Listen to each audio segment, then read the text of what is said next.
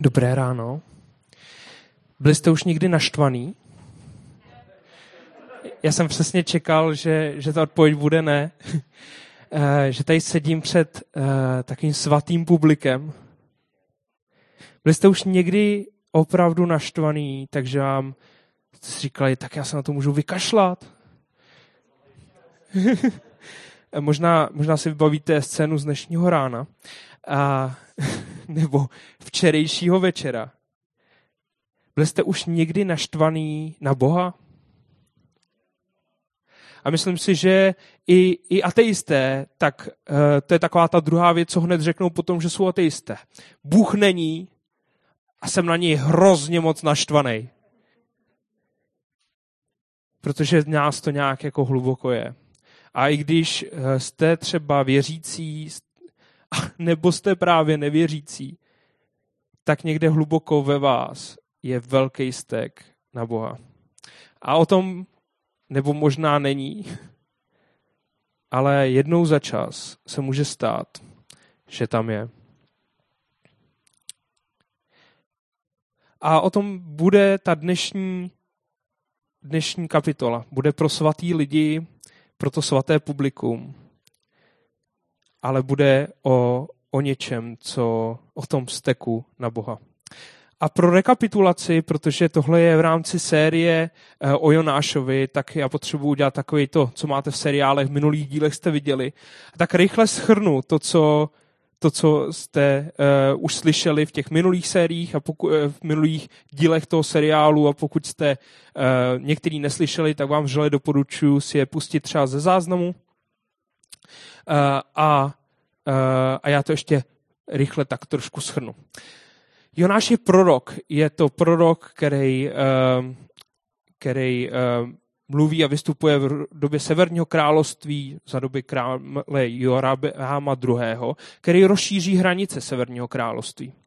Co to je prorok? Prorok je člověk, který mu Bůh říká nějaký slova od něj a on ho vyřizuje lidu tak jako reflektuje, jak ten lid si stojí vůči Bohu.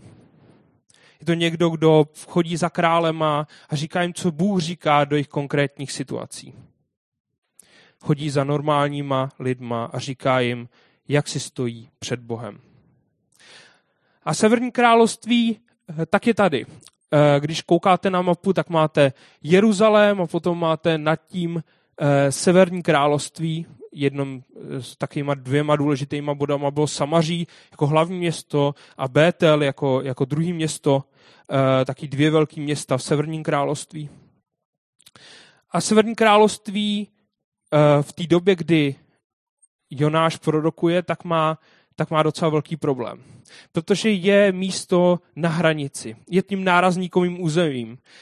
Ukrajina na chvostu Ruska. Nebo Podněstří. Protože když se podíváme dál a oddálíme celou tu mapu, tak zjistíme, že tam je obří říše, jmenuje se Asýrie. E, možná neples z dnešní Sýrii, když ty hranice jsou lehce podobné. A tam na kraji jsou taky dvě malé království, taky malý pidivžíci, ještě v tu dobu tam není ten Egypt dole, ale e, máme tu obří, obří Asýrii, a pak tam máte taky dvě malinký království.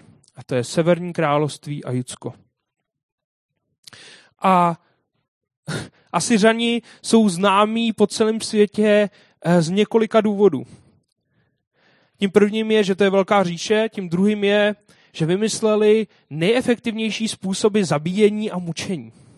Byly to národy, který se bavili tím, že stahovali své nepřátele zaživa, křižovali je, napichovali na kůl to je způsob, kdy vezmete kůl, posadíte toho člověka nahoru a čekáte, když ho to celého propíchne jen tak pro ilustraci.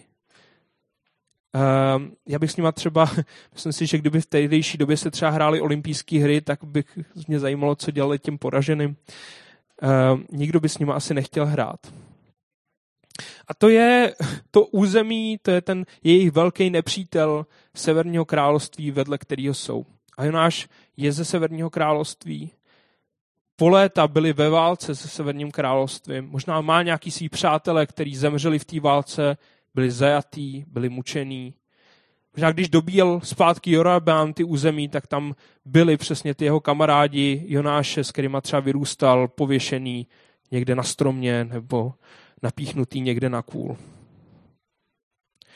A tohle v téhle době přichází slovo proroku Jonášovi a Jonáš je asi zvyklý, že dostává slovo od hospodina, který má vyřídit a říká mu, jdi a řekni Ninive, že ho čeká soud.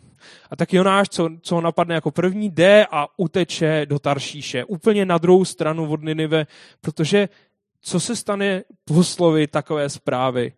Jestli, jestli eh, jsou taky možnosti, z kterých si podle mě Jonáš vybíral. Buď to um, teda uh, rozčtvrcení, ukřižování, napuch, nabíchnutí na kůl, stažení ze kůže.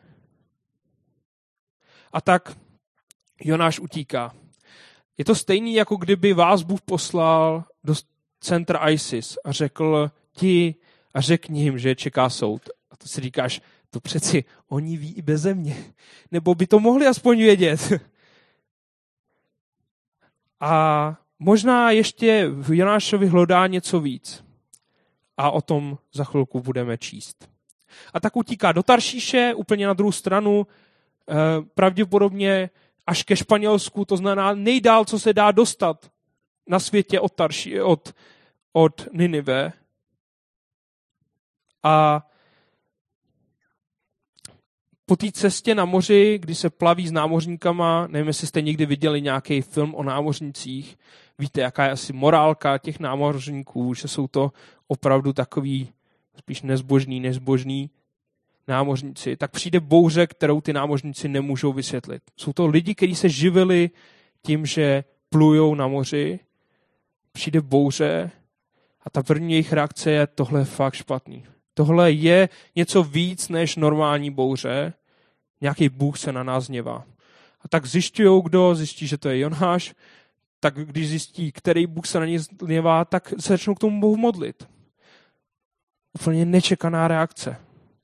Tak Jonáš říká, tak co s tím, co, jak teď uteč před Bohem? Tak řekne, pojďte mě vyhodit přes palubu, tam ho chytne ryba, odnese ho zpátky k Ninive a Jonáš se tam modlí a říká, bože, já tam půjdu, omlouvám se. Jonáš přijde do Ninive, do města, který trvalo přejít tři dny. Do města jeho nepřátel, kde opravdu žili ty nejkrutější, teda z těch krutejch. A za první den začne kázat. To kázání má pět slov v hebrejštině. Myslím si, že je to nejhorší kázání, který kdy kdo udělal. A myslím si, že to je ta poenta. Jonáš vůbec nic neříká o hospodinu. Podle mě chce, aby ta reakce byla nulová. A za ten první den, město, který trvalo přejít tři dny, tak se celý změní. Dostane se to ke králi, který vyhlásí, musíme se postit. A dokonce i zvířata se postí. Viděli jste někdy zvíře, který by odmítlo žrát? Miluji tuhle knihu pro tu všechnu ironii, která v tom je. Jak ty všechny postavy jednají úplně jinak, než by měly. A to přicházíme teď do toho místa, kde přichází ta koruna, ta poenta celého toho příběhu. Já znovu poprosím Kubu, který už se tady nám osvědčil jako výborný čtenář a čtenář měsíce. Eh, říkali jsme si, že namluvíme audioknihu, protože zatím skoro přečet jsou celého Jonáše, tak to pak budeme prodávat brzo na Spotify. Jonáš se velice rozezlil a planul hněvem. Modlil se k hospodinu a řekl, ach hospodine, což jsem to neříkal, když jsem byl ještě ve své zemi, proto jsem dal přednost útěku do Taršíše. Věděl jsem, že si Bůh milostivý a plný slitování, schovývavý a nesmírně milosrdný, že tě, eh, že tě jí má lítost nad každým zlem. Nyní, hospodine, vezmi si prosím můj život, lépe abych umřel, než abych žil. Hospodin se však otázal, je dobře, že tak planeš? Jonáš totiž vyšel z města, usadil se na východ od něho a udělal si tam přístřešek. Seděl v jeho stínu, aby viděl, co se bude ve, ve městě dít. Hospodin Bůh nastrojil skočec, který vyrostl nad Jonášem, aby mu stínil hlavu a zbavil ho zloby. Jonáš měl ze skočce velikou radost. Příštího dne zasvítání nastrojil však Bůh červa, který skočec nahlodal, takže uschl. Když pak vzešlo slunce, nastrojil Bůh žhavý východní vítr a slunce bodalo Jonáše do hlavy, až úplně zemdlel a přál si umřít. Řekl, lépe abych umřel, než abych žil. Bůh se však Jonáše otázal, je dobře, že pro tento skočet tak planeš? Odpověděl, je to dobře, planu hněvem až k smrti. Hospodin řekl, tobě je líto skočce, s kterým si neměl žádnou práci, jemuž si nedal vzrůst, přes noc vyrostl, přes noc zašel, a mně by nemělo být líto Ninive, toho velikého města, v němž je víc než 120 tisíc lidí, kteří nedovedou rozeznat pravici od levice a v němž je i tolik dobytka? Díky moc, Kubo. Tak reakce na Jonášovo špatný kázání je, Jonáš se velmi rozněval. Protože viděl, co to způsobilo, že to město plný jeho nepřátel, tak se obrátilo k hospodinu. Říkám si, tyjo, dobrý kazatel. A, a tak se modlí. A modlí a říká, hospodin, já to věděl. Já to celou dobu věděl. Já věděl to, že ty nakonec vyměkneš. Že ty se nás nezastaneš. Já jsem věděl, že jsi milostivý Bůh. A že změníš to, co jsi mě řekl. Jestli si řekl, že Ninive skončí, tak ty jsi to nakonec pro ně udělal. Já bych chtěl trošku zastat Jonáše a zkuste si všimnout jedné věci v tom příběhu. Jonáš chtěl, aby Bůh změnil jeho vůli s Jonášem. Chtěl, aby ho tam neposílal. Ale Bůh svoji vůli s Jonášem nezměnil. A pak přichází to Ninive, město nepřátel. A Bůh mění svoji vůli pro město nepřátel Izraele. Co to je? Proč Bůh mění svoji vůli pro Jonášovi nepřátele, pro nepřátele božího lidu a proč nemění svoji vůli pro něj? Možná si můžete klást někdy tu stejnou otázku. A rád bych tady si hrál na to, že nikdo z nás nemá nepřátele. Ale proč někdy Bůh dělá něco pro někoho jiného než pro mě, i když já bych to stejný potřeboval? Proč já dostávám ne, když ostatní dostávají ano? A Jonáš to bere opravdu těžko. Říká hospodine, vem si můj život. Je lépe, abych umřel, než abych žil. Nevím, jestli už jste to někdy zažili u vás, že vy jste si říkali, to nedám, Bože. Já je mi tak blbě, že chci zemřít. Jsem byl u několika svých přátel, když se jim tohle to dělo.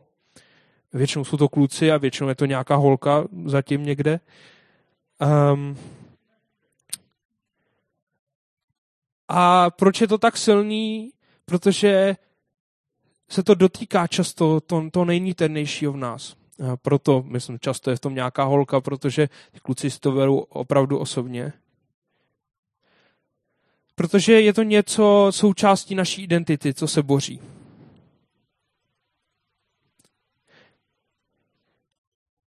A hospodinová reakce je, je dobře, že se tak gněváš? Jasně. A jak se jinak mám cítit? Nevím, jestli jste si toho někdy všimli, ale vždycky, když se hněváte, možná za to nemůžou v první řadě všichni ostatní. To, že váš sourozenec nepochopil, že má vyndat myčku tentokrát, nebo že uh, nepochopili ty lidi, že si mají sundat ty boty, nebo uh, že to není většinou jejich chyba ale je to to, že někde ve vás je nějaká vnitřní představa, jak to má být. Jak to je správně. A tahle vnitřní představa tak je nedodržena. To, co si myslíte, že je úplně automatický, že všichni ví, že potřebujete, aby vám někdo řekl, že vás má rád, nebo e, že aby v vás něco udělal. Přeci všichni ví, jak se tady s tím prostě e, namáhám. Ale nikdo mi nepomůže jsou všichni blbí, nebo, nebo spíš mám já v hlavě nějaký pocit, jak to má být. A čím se víc snažíme žít správně, tak máme možná čím dál tím víc ten větší pocit v hlavě. Ale na co to ukazuje je to, že ten, kdo vládne v našem životě, jsem já a ne nikdo jiný. Tak věřím, a možná spíš tak pro ilustraci, ale často si to představu, že někde v mém srdci je taková třináctá komnata. V té je trůn. A když jsem pána Ježíše přijal a řekl jsem, bože, buď můj pán, tak z toho trůnu jsem se sedl a řekl jsem, bože, to je tvoje. Chci, abys řídil můj život. A Bůh říká, opravdu to chceš? Jako jsi si opravdu jistý, co to znamená? A v té euforii člověk říká, jo, jo, přesně to chci, to je přesně to, co chci, to je přesně to, co potřebuju. Ale pak přijde pondělí, úterý. A tak jako si začneme říkat, mohl bych se posadit jenom tak jako k tobě trošku jako přisednout, že bychom tam jako seděli oba dva. A Bůh říká, jsi jistý, že to je dobrý nápad? Jako opravdu si myslíš, že to bude fungovat? A ty říkáš, jasně, tak jako tohle si vezmu na starosti já, tohle si vezmeš na starosti ty, um, já si vezmu pondělí, ty si vezmeš zbytek týdne, uh, možná si přiberu i to úterý a, a tak možná si tam postupně bych potřeboval tak půl na půl, bože. Jo? Já, já si budu řešit svoje věci, ale budu říkat, že jsem křesťan. Budu říkat, že vládneš v mém životě. Budu se vždycky modlit za každý důležitý rozhodnutí. A budu tvrdit, čekat na to, že mi nějak odpovíš tak bože, mám jít na práva nebo ekonomku? Proč mlčíš? Mám si vzít tohodle nebo tohodle? Možná a často myslím si, že úplně legitimně čekáme, že nám Bůh řekne v nějakých důležitých situacích, ale často mlčí. Ale možná Bohu často jde víc o to, jak se chováme v každodenním životě. Co chceme v každodenním životě. Jak se chováme k ostatním a jak zareagujeme na to, když naše plány selžou. Protože když se rozněváme už na tu nerozvyklezenou myčku, přesně možná to ilustruje to, kdo v tu dobu vládne v našem životě. Že my jsme měli nějakou představu, a nejenom v našem životě, ale v životě všech ostatních, teď oni to měli vědět.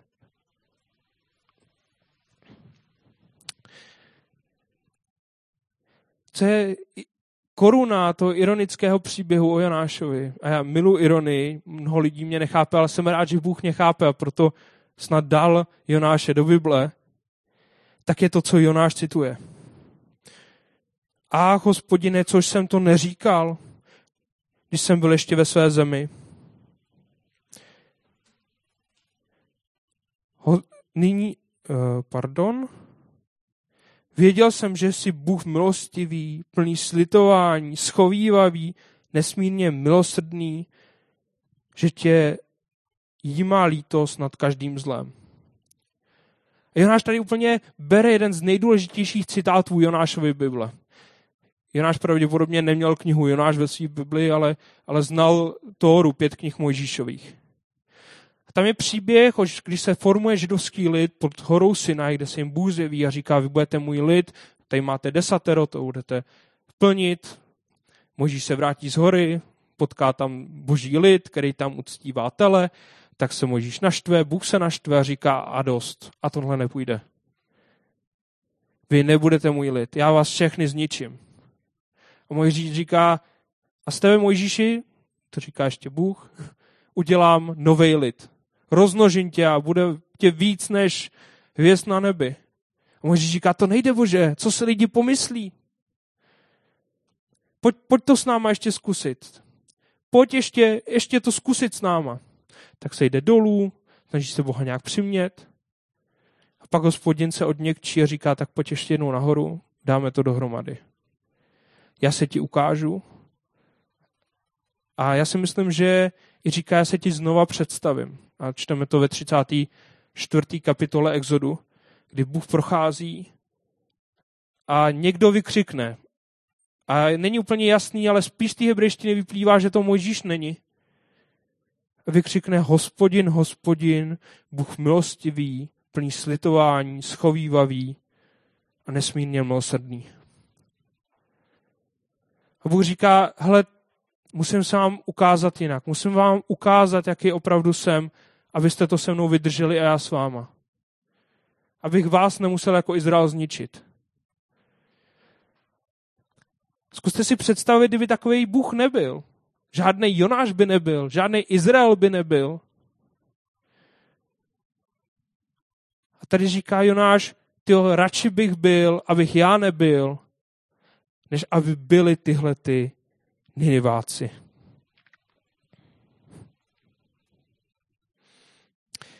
Možná čím víc žijeme podle svých vlastních pravidel, standardů, podle toho, co si myslíme, že je správně a svatý, tím víc najednou máme pocit, že všichni ostatní jsou horší než my. A je mi to líto, že často to vlatí nejvíc z církve. A myslím si, že tenhle příběh směřuje nejvíc mezi zbožní lidi. Že si říká, jsem lepší než všichni ostatní. Ale Bůh říká, já takový ale nejsem. Já neříkám, že jsem, jsem lepší než všichni ostatní, ale já jsem milostivý na všechny ostatní. Já neříkám a neukazuju na jejich chyby. Mně na těch lidech záleží.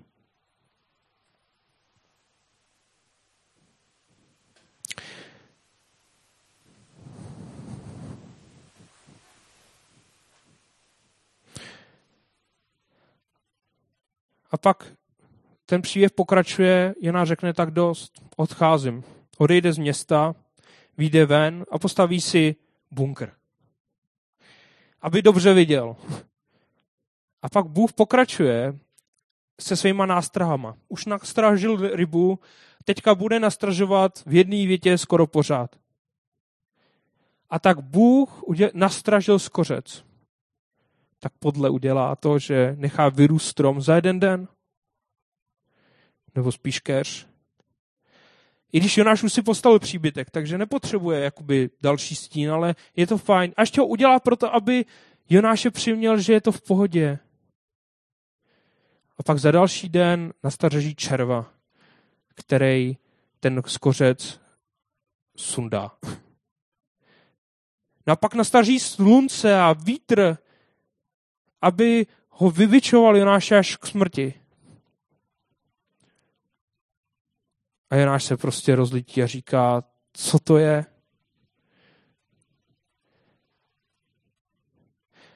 A možná tady bych ještě tak pauznul předtím, než, než dojdeme ten příběh.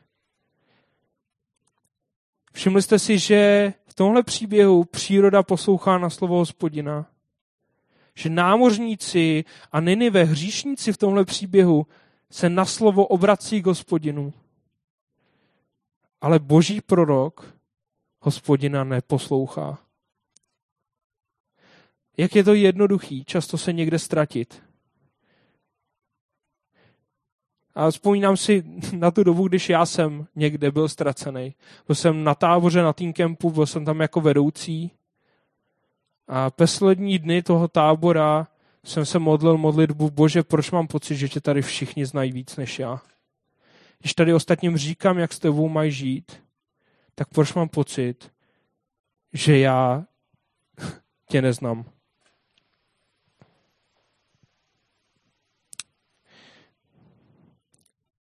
A pak Bůh říká, tobě je teda líto toho skořce, ti líto rostliny, o kterou se vůbec nestaral.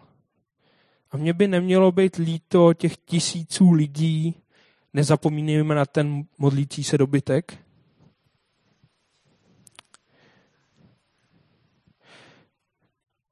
A myslím, že tím Bůh ukazuje, jak moc mu jde o lidi, jak moc mu jde o každýho z nás.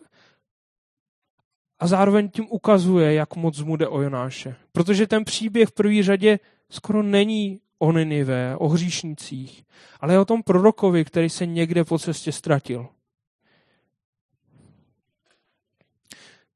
A Bohu jde tak moc o lidi a i o toho proroka, že pak čteme dál v Bibli, že sám se rozhodne přijít na zem.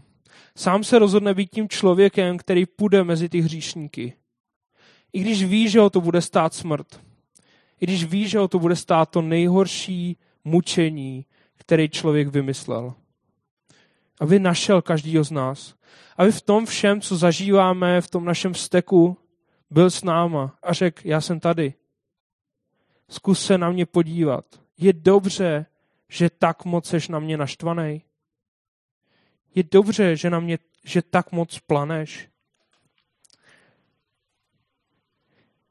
Zkus se sednout z tvýho trůnu. Protože tam, kam to vede, tak to není dobrý. C.S. Lewis, který ho tady lehce tak podpravbě cituju, ve své knize k jádru křesťanství přesně tímto se zabývá. Mluví o tom, jak to vypadá, když si vládneme my a jak to vypadá, když nám vládne Ježíš Kristus. A říká, a možná by vás to samotný napadlo, když nechám Boha vládnout ve svém životě, budu to pořád ještě já? A on říká, budeš možná víc ty, než jsi kdy předtím byl. V závěru té knihy, já už jsem to říkal v létě, ale je to myšlenka, která mě hrozně moc chytá za srdce. Říká, vdejte se sami sebe a naleznete skutečně já. Ztraťte svůj život a zachráníte jej. Podrobte se smrti. Podrobujte se smrti den co den. Podrobujte smrti své ambice a svá oblíbená přání. A nakonec celé své tělo. Podrobte každý svůj nerv, své bytí a naleznete věčný život. Nenechávejte si nic pro sebe. Ničeho, co jste se nevzdali, vám nebude nikdy patřit. Nic ve vás, co nikdy nezemřelo, nikdy nepovstane z mrtvých. Starejte se o sebe a nakonec naleznete jen nenávist, samotu, zoufalství, vztek, zkázu a úpadek. Ale hledejte Krista a naleznete ho. A k němu vám bude všechno přidáno.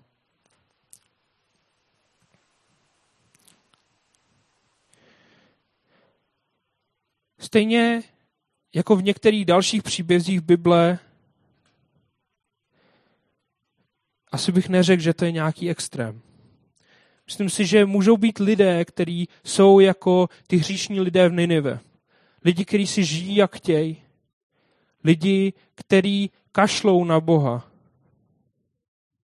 A opravdu o sobě ví, že jsou hříšní. Ale pro ně přichází Pán Ježíš Kristus a říká, jsem tady.